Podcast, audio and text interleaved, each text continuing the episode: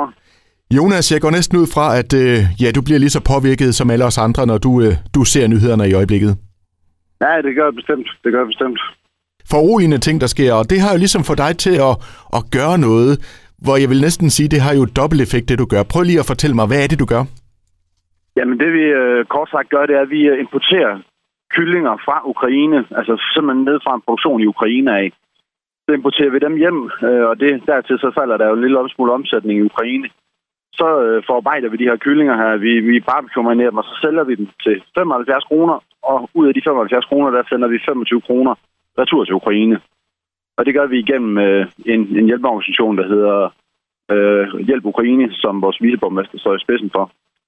Ja, det er Nikolaj Aarø, der står i spidsen for... Lige, for, lige præcis. Ja. Og altså, hvad var det ligesom øh, Jonas, der fik dig til at tage det her initiativ her?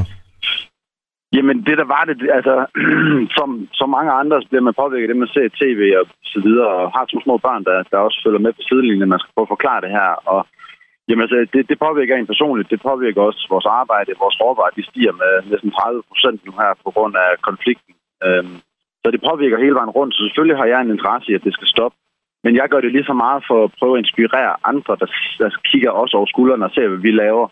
Og måske selv tage nogle initiativer, fordi det, det, er jo, øh, det bliver jo forsvindende lidt i det store billede, men, men det kan måske altså, inspirere andre til at gøre tilsvarende. Og på den måde kan, kan det måske sætte en snibbold i gang.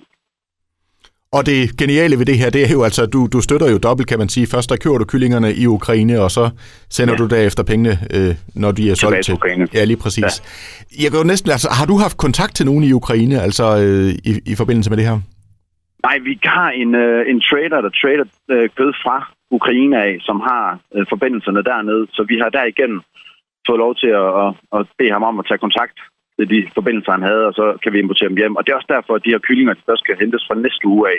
Fordi vi skal lige have dem hjem, og så skal vi komme i gang med at sælge dem. Så vi har sat salget i gang her til morgen, og så kan man afhente dem på næste uge af. Og så bliver vi ved med at sælge dem her, så længe vi kan få kyllinger hjem. Og som du selv siger, I har lige sat salget i gang her fra, fra morgenstunden her, ikke? Altså, har du, har du fået nogle reaktioner allerede?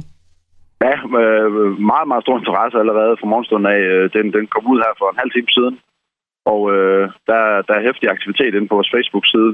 Øh, så det er, det er rigtig positivt. Og hvis man tænker, jamen det var altså en god idé det her, jeg vil gerne købe sådan en kylling her, så er det altså inde på jeres øh, Facebook-side, det foregår.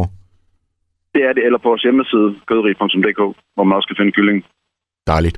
Ved du hvad, Jonas, øh, ja, kæmpe thumbs up og skulderklap herfra. Godt gået, og, og tusind tak, fordi du havde tid til at tale med mig. Tak fordi I havde tid.